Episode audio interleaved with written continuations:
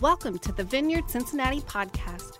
We hope you enjoy this message from one of our weekend services. To subscribe to our podcast or listen to other messages, go to vineyardcincinnati.com slash podcast. Well, good morning, guys. How you doing? Well, I'm so excited to be here with you today, and we got a special guest today that I'm really excited about. I'll get to in just a minute. But before I do so, in the announcements, Leah just said, Leah just said that marriages have been struggling and stressed. Because of that, we also want to help couples get stronger who are in marriage. So we have a marriage conference coming up on October 21st and 22nd. It is going to be really amazing. Ted Cunningham, who's a pastor, speaker, and comedian, is going to come talk to us about strengthening our marriages and growing in our marriages. And uh, he's also going to speak Sunday morning here. So if you're pre married, if you're wanting to get married, if you're thinking about marriage, if you are married, you're married five years, two years, three years, 100 years, come on. It'll be great. You'll have a lot of fun, and we we are going to connect here. Jennifer Schock and our team is pulling this together, so please come join us. Uh, uh, our, we've opened this up to many churches in the area, so early sign up, you get a better rate, and uh, you'll hear about this more and more and more. So sign up and do that. All right. Well, you know, we've been in this series called Unleashed, and we've been walking through the book of Acts and looking each week at how God has unleashed us for more. That the early church was unleashed by the Holy Spirit to go be and do and live as God has called us to do. Uh, acts as a continuation of what Jesus had already been doing and wanted to continue to do through his people. We've looked at, we've been unleashed for more power, more purpose, more identity, more boldness, more prayer, more evangelism. All this we're called to more. We want to be people that are so filled with the presence and power of the Holy Spirit that we live like the disciples in Acts 4:13. They were ordinary men and women who had been with Jesus, where we so understand what it looks like to be with Jesus that the world around us wants to know the God we know. And so I want to, before I bring my friend up to speak, um, I want to tell you, God has called me to an adventure of living unleashed more. A couple weeks ago, I said to you that I struggle to pray. I'm a great worshiper. I read the Bible every day, but I struggle to pray. So the Lord, Holy Spirit, has challenged me for the next three weeks, starting tomorrow.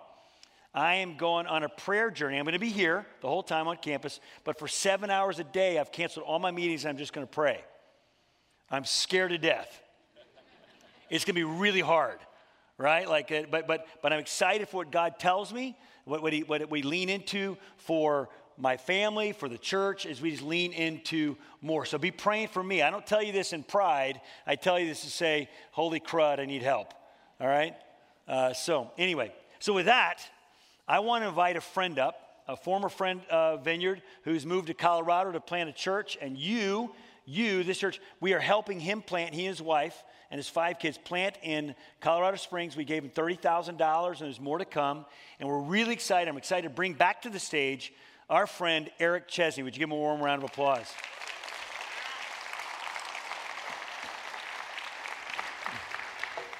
So Ches, uh, he and I got to meet uh, at the right before COVID.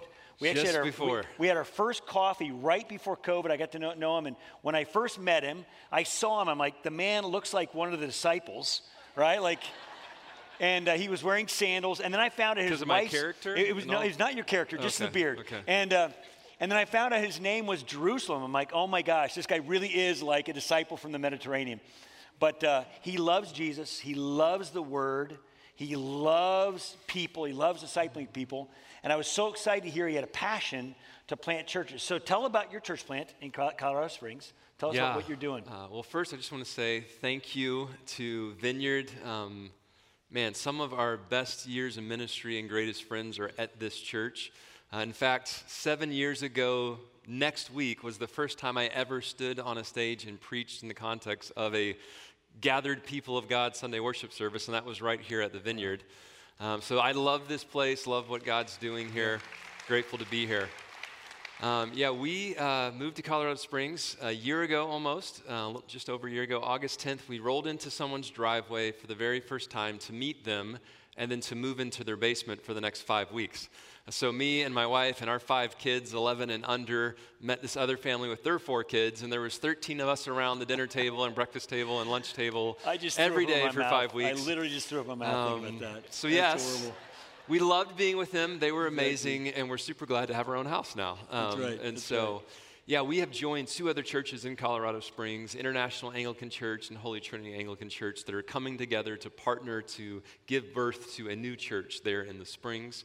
And so, on a three year uh, track, just finished the first year. So, God willing, summer 2024, we'll get lovingly kicked out of the nest and plant a new That's church. great. Well, I'm so excited. I'm, I'm a church plant fan. Obviously, I, I planted a church out of this place nearly 20 years ago. And so I believe that's how we fulfill the Great Commission by going to make disciples and make disciples. And I think the greatest vehicle is by planting more and more churches. So, why do we need more churches? Why do we need, some people Yeah. go like, there's a church in every corner. Yeah. Why do we need more church plants? Yes. Um, there are bad reasons to plant churches. Yeah, sure are. Um, and there's a lot of churches that have been planted for bad reasons, probably because of that. Um, unhealthy churches tend to fracture and split, uh, but healthy churches that are maturing tend to multiply and send people out. Um, this is kind of the constant just drumbeat of the New Testament is that wherever the Great Commission is being lived out, where we're making disciples, baptizing them in the name of the Father, the Son, and the Spirit, and teaching them to obey everything God's commanded us, uh, it takes a church to do that. So, as the gospel is received and released and takes root in new places, new churches spring up. I mean, I think you guys have seen this all through the book of Acts, right? Paul goes in and preaches the gospel, and people believe, and he raises up leaders and plants churches. And so it's not just the church itself that multiplies, but with the multiplication of churches, there's multiplication of leadership. New people are raised up. There's a deepening of pastoral care. Uh, there's new creative, kind of cultural expressions of the gospel with these people in this place at this time.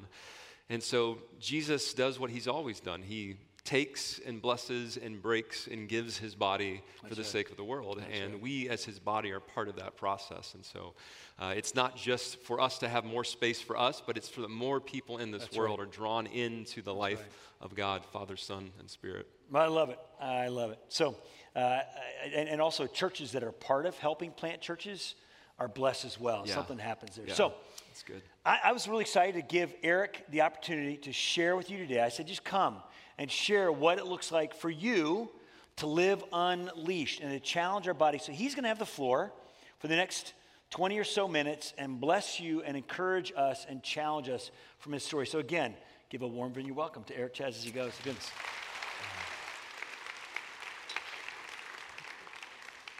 Well, as Matt uh, asked me to come and uh, share some of my story and talk about what it looks like to live unleashed, one of the first thoughts that popped into my mind is unleashed living only leads to life if you've learned to linger on the leash. Unleashed living only leads to life if you've learned to linger on the leash. I think last week you guys heard about uh, not kicking against the goads. You could say that don't lunge against the leash right? This idea of being unleashed is not this rabid dog just, just being let go and going and terrorizing people, right? Good dog owners take their dogs off the leash when they've learned to heel, to remain, to be calm, to be obedient to the master. And so I think this past season, uh, before God has unleashed us into this work of church planting, was really a season where God put me on a leash. I stepped away in January uh, 2020, and a few months later, we had our daughter, and then two days later, the world shut down, and everything kind of just stopped, right? And one of the, the words that God gave us was from Jeremiah 6 16. It says, Stand at the crossroads and look. Ask for the ancient path where the good way is, and walk in it, and you'll find rest for your souls. And then this devastating line, but you said we will not walk. You can stand, you can look, you can ask, and all it takes to miss what God has for us at times is simply not walking in that. So we thought, all right, man, we've stood and we've looked and we've asked, it's time to walk. Let's go. Let's, let's get this show on the road. And God was like, whoa, whoa, whoa, whoa, whoa, whoa. Walk. Stop running. Stop running around frantically. Stop running ministry. Stop running your life. Walk. There is a way that seems right to a man, and in the end, it leads to destruction. But there is an ancient path, there is a good way. And it's that way, the way of Jesus, where we find rest for our souls. So the question for us is not so much, God, what is your will and do we want to do your will? It's, God, how do we do your will your way? I was trying to do God's will my way.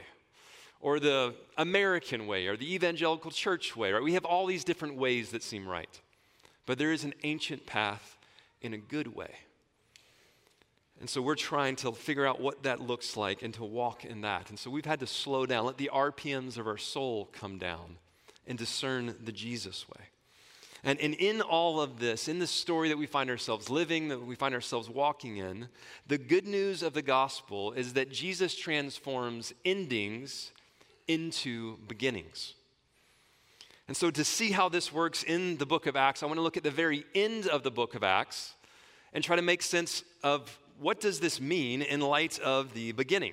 So, we're going to read the very final chapter of Acts, Acts 28, starting in verse 23. It says, When they, the Jewish brothers in Rome, had appointed a day for him, Paul, they came to him at his lodging in great numbers.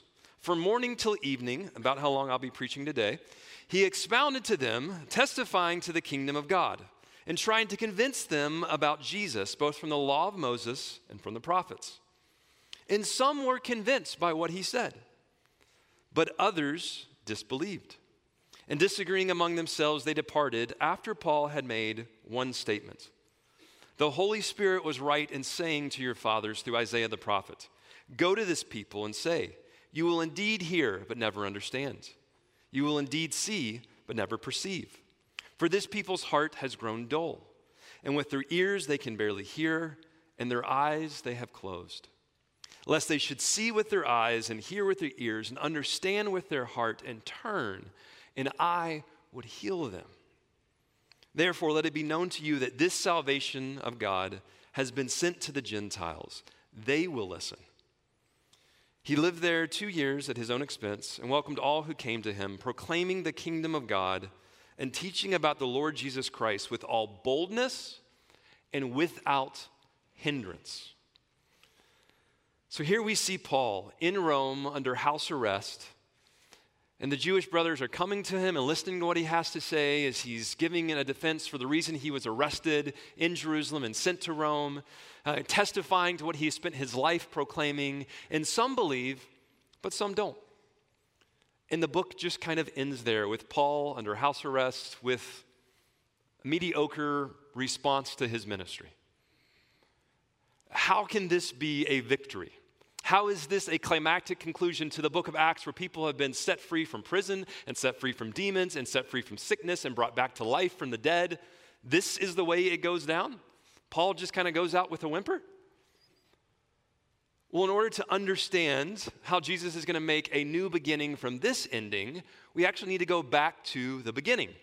And not just the beginning of this book, but the beginning of the first book, the Gospel of Luke.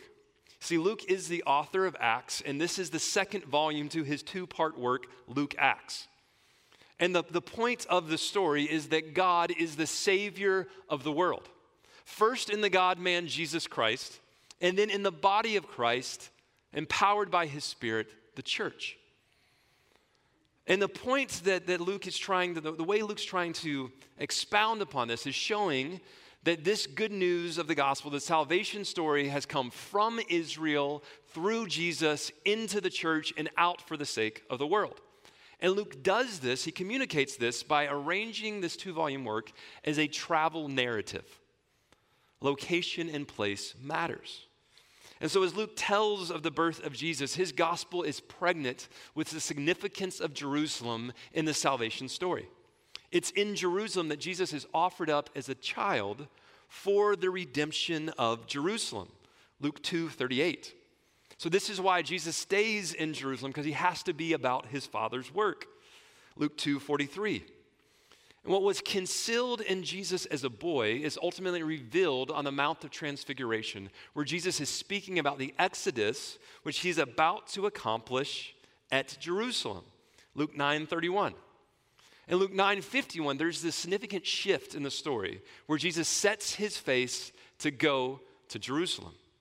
He's made it his mission to make it to Jerusalem. And so in Luke 9:51 and 13:22 and 17:11 and 18:31 and in Luke 19:28, it all has Jesus on the way toward Jerusalem. But this was not like a straight line trip. right? I mean, who of us has ever experienced God leading us in straight lines? Right? Someone said that God always leads us in the shortest path possible, but it would look a very strange journey on a map. Right? And so God like our lives, like every good story, there's twists and there's turns, and God's not content simply to guide us in these twists and turns, to guide our stories. God steps into our story. God becomes man and dwells among us. And Jesus himself experiences the twists and turns on the way to Jerusalem. But it's this period of heightened resolve that Jesus is going to reach his Jerusalem goal. And so, what is Jesus' goal? Jesus is heading to Jerusalem to die. This is the reason Jesus became man in the first place. God became man because he wanted to die. Being God, he could not die. So he took to himself flesh and blood so he could enter into our predicament and die. The Word who spoke all things into existence, the one who holds all things together by the word of his power, is going to Jerusalem to speak his last word and breathe his last breath. It is finished. But Jerusalem is also a place of new beginnings. It's not just a place of ending, but a place of new beginning. The very first verse in the book of Acts refers to Luke as the first book and says, In this first book, it dealt with all that Jesus began to do and teach. Now, the implication is not that the book of Acts is going to be about what the church is going to begin to do and teach, but rather what Jesus will continue to do and teach through his church, empowered by his Spirit. God is the hero of this story. Acts is not another American manual for white knuckle willpower. This is not like Paul did it and so can you. Get her done, right? Like that's not what this is. The gospel is good news, not good advice. This is not a story about what you're supposed to do. It's about who Jesus is and what he has done. So, what did Jesus do? Jesus transformed death. The place where prophets go to die becomes the place the church comes alive. If Luke is the story of Jesus' ending, then Acts is the story of Jesus' new beginning. If Luke shows a picture of Jesus' last breath leaving his body on the cross, then Acts is the story of the body of Christ receiving that same breath into her to cause her to come alive. Jesus' last order in Luke is his first words in the book of Acts not to depart from Jerusalem until the Holy Spirit has come upon you. Jesus is getting to Jerusalem to get us from Jerusalem to the world. And then one of the most famous passages in all of scriptures, Acts 1 8. And this serves as a virtual table of contents for the rest of the book of Acts. You will receive power when the Holy Spirit comes upon you, and you will be my witnesses in Jerusalem and in all Judea and Samaria and to the end of the earth. And then right away, this is what you see the disciples doing. Peter's preaching to this crowd from all the nations gathered in Jerusalem. He refers to them as men of Judea, Acts 2:14. In Acts 5:16, the gospel spreads and fills all the towns around Jerusalem. And by Acts 5:28, the disciples have filled Jerusalem with the gospel message. Acts 8:1 shows that persecution is what kind of exponentially propels the gospel proclamation to Judea once again and now Samaria as well. And in Acts 8:14 and 8:25 we see that the Samaritans not only heard but actually accepted the word of God. And now we can begin to understand how the end of Acts is actually this climactic conclusion. Paul in Rome signals the victory of God the gospel has gone out from Jerusalem to Judea and Samaria and now to the ends of the known world. The forces of evil which stand against the gospel spread have been undone by Jesus on the cross, and now the kingdoms and the systems of this world are being undone as well. Acts shows that all would be kings who fancy themselves gods, whether Herod or Caesar, are ultimately at the mercy of the one true God. Because the good news of Jesus' victory and his vindication, his death and his resurrection is being proclaimed in Rome. And from there, it will extend to, into all the world, just as the arms of the cross have been extended. The throne on which Jesus was enthroned as king of the world. These are fighting words. Caesar is no longer king. Jesus transformed kingdoms. Paul's end in Rome signals the end of Rome. The greatness of Rome must ultimately give way to the grace of God. The end of Rome's reign is the beginning of Jesus' eternal reign.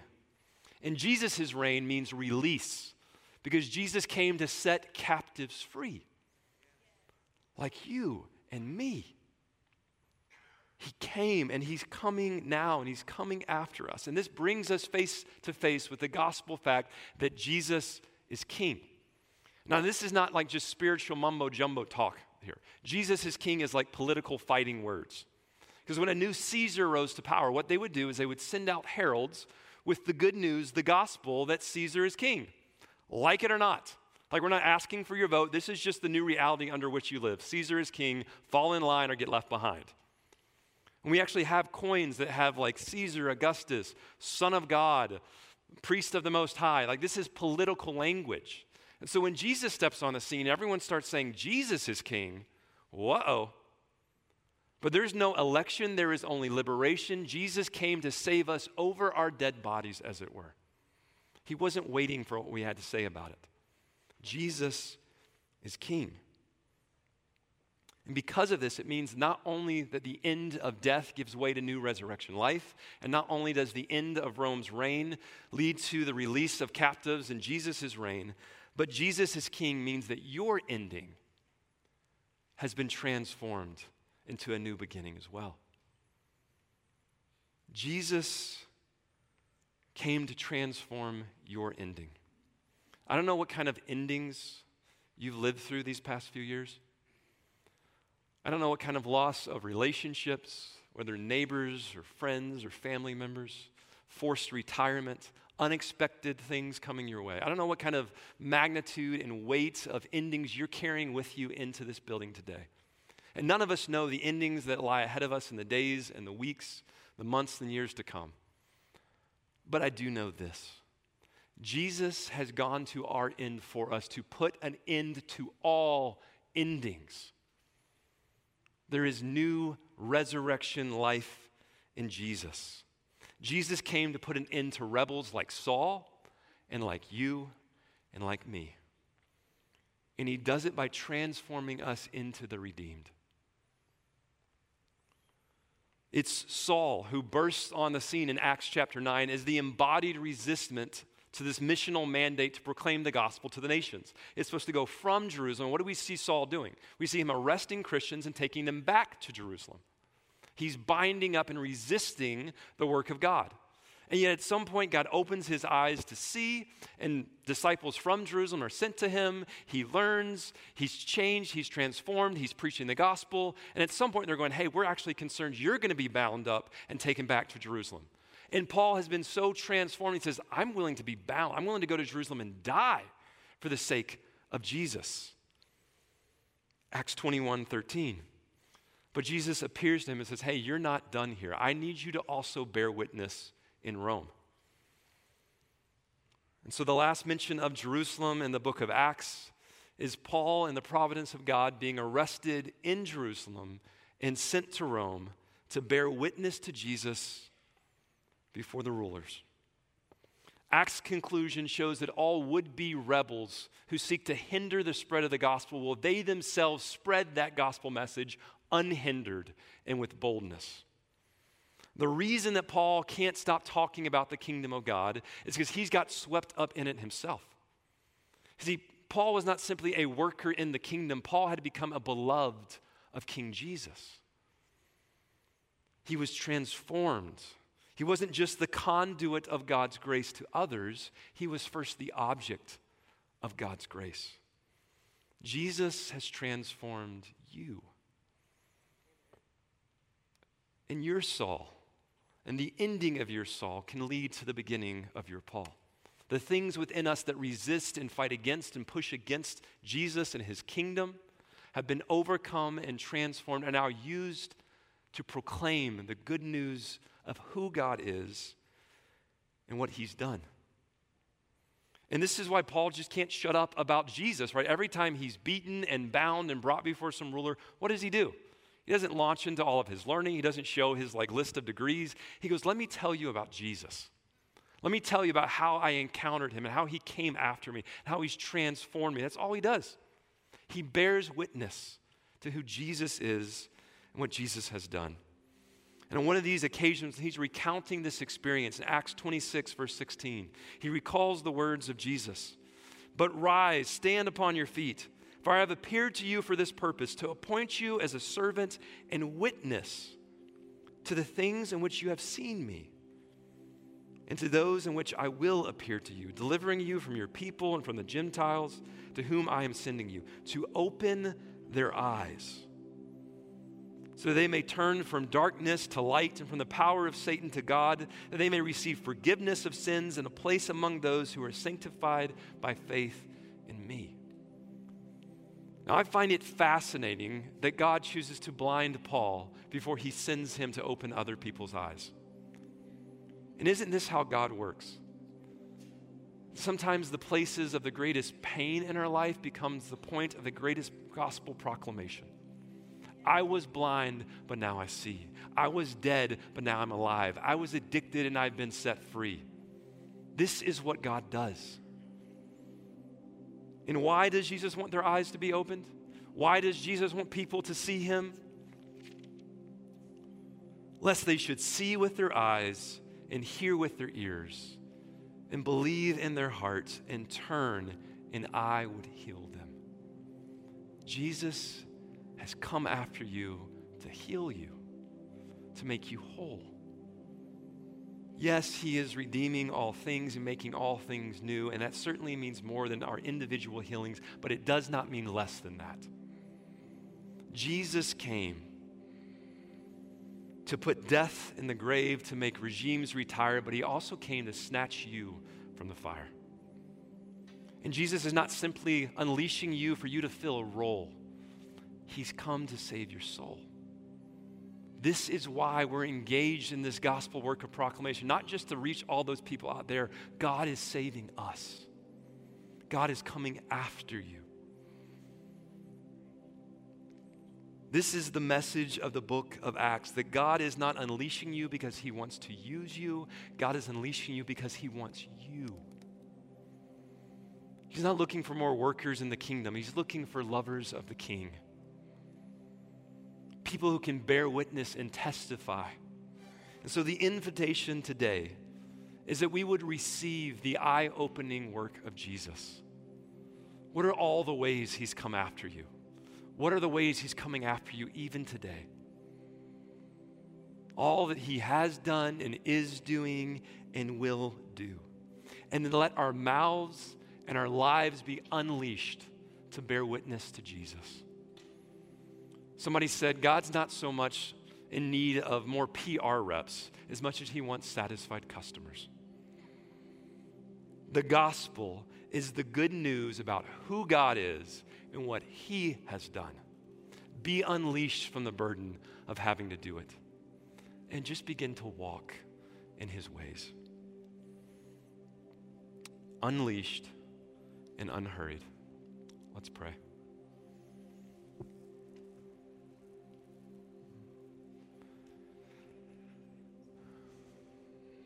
Jesus, we thank you uh, that you are the one who moved first. God, you have come after us and you keep coming. There's never a time you're not coming for us, God. You pursue us, you chase us down, some of us to this moment right here today. God, for those who are sitting here who think they've gone too far and they've done too much, God, would you chase them down even now as the hound of heaven who says to us, Ah, fondest, blindest, weakest, I am he who thou seekest. Thou dravest love from thee who dravest me. God, you're coming after us and pursuing us and chasing us down and setting us free. God, would we lay aside all the good advice, all the white knuckle willpower, all the this is on us to get it done? We would we simply receive your work completed? It is finished. And God, would you send us out in the power of your Spirit to bear witness to what you have done and are doing and are going to do in this world? God, breathe your breath into us today. Make dead people come alive in Jesus for the first time today. God, break the, the power of shame. God, break the things that shackle us and hold us back and set us free. Unleash us to walk with you, God, to experience you. We thank you and we praise you. In Jesus' name, amen. As we continue into a time of worship, just want to invite you guys to, to stand.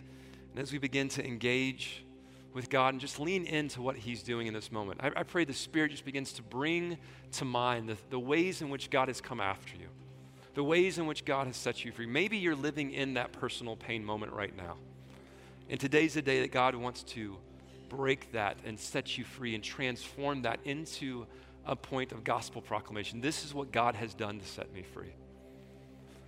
You need to do business with God where you are, that is great. If you need to turn to someone next to you and have them pray for you, that's great. If you want to come down and just kneel down here, we're going to have a couple songs of worship. And then Pastor Matt's going to come up and invite the prayer team to come at the end, continue to have time of ministry together.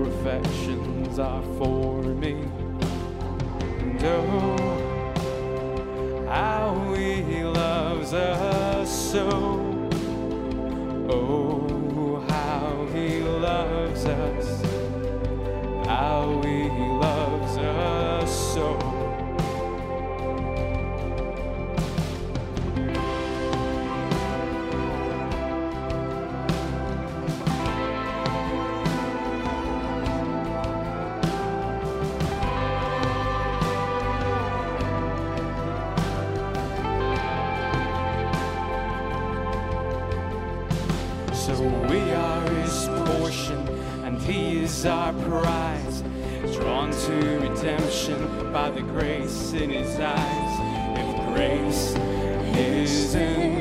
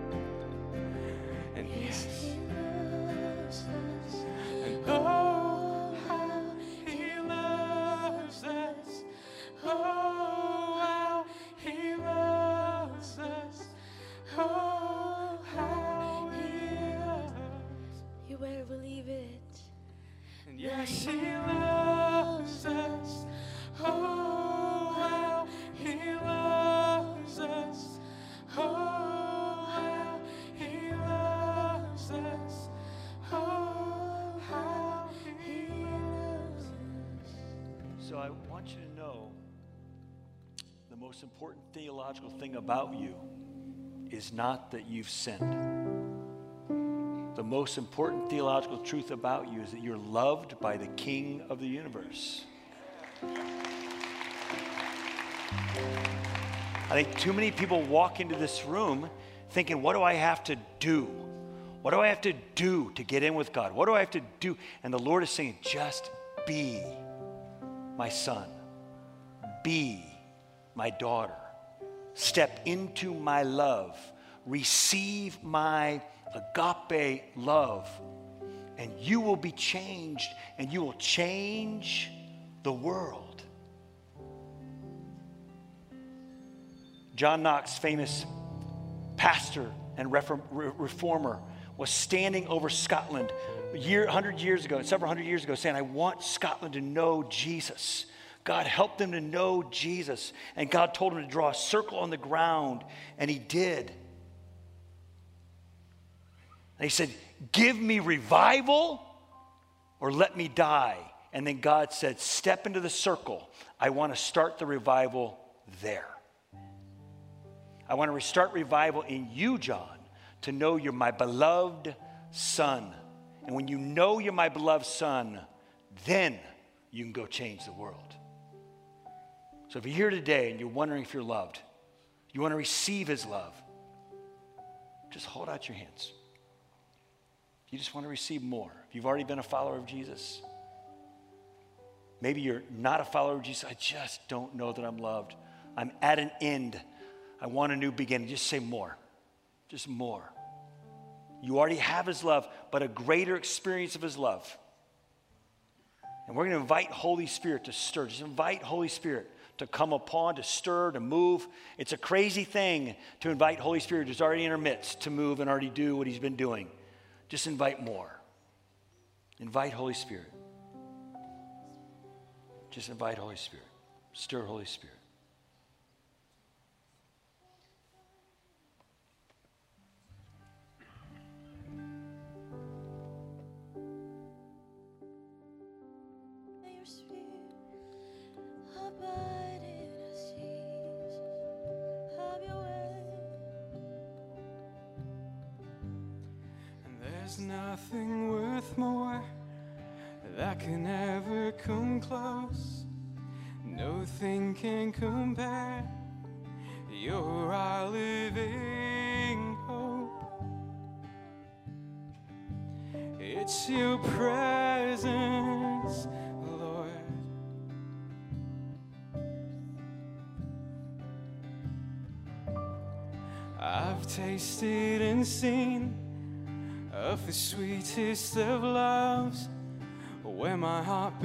Becomes free and my shame is undone. It's your presence,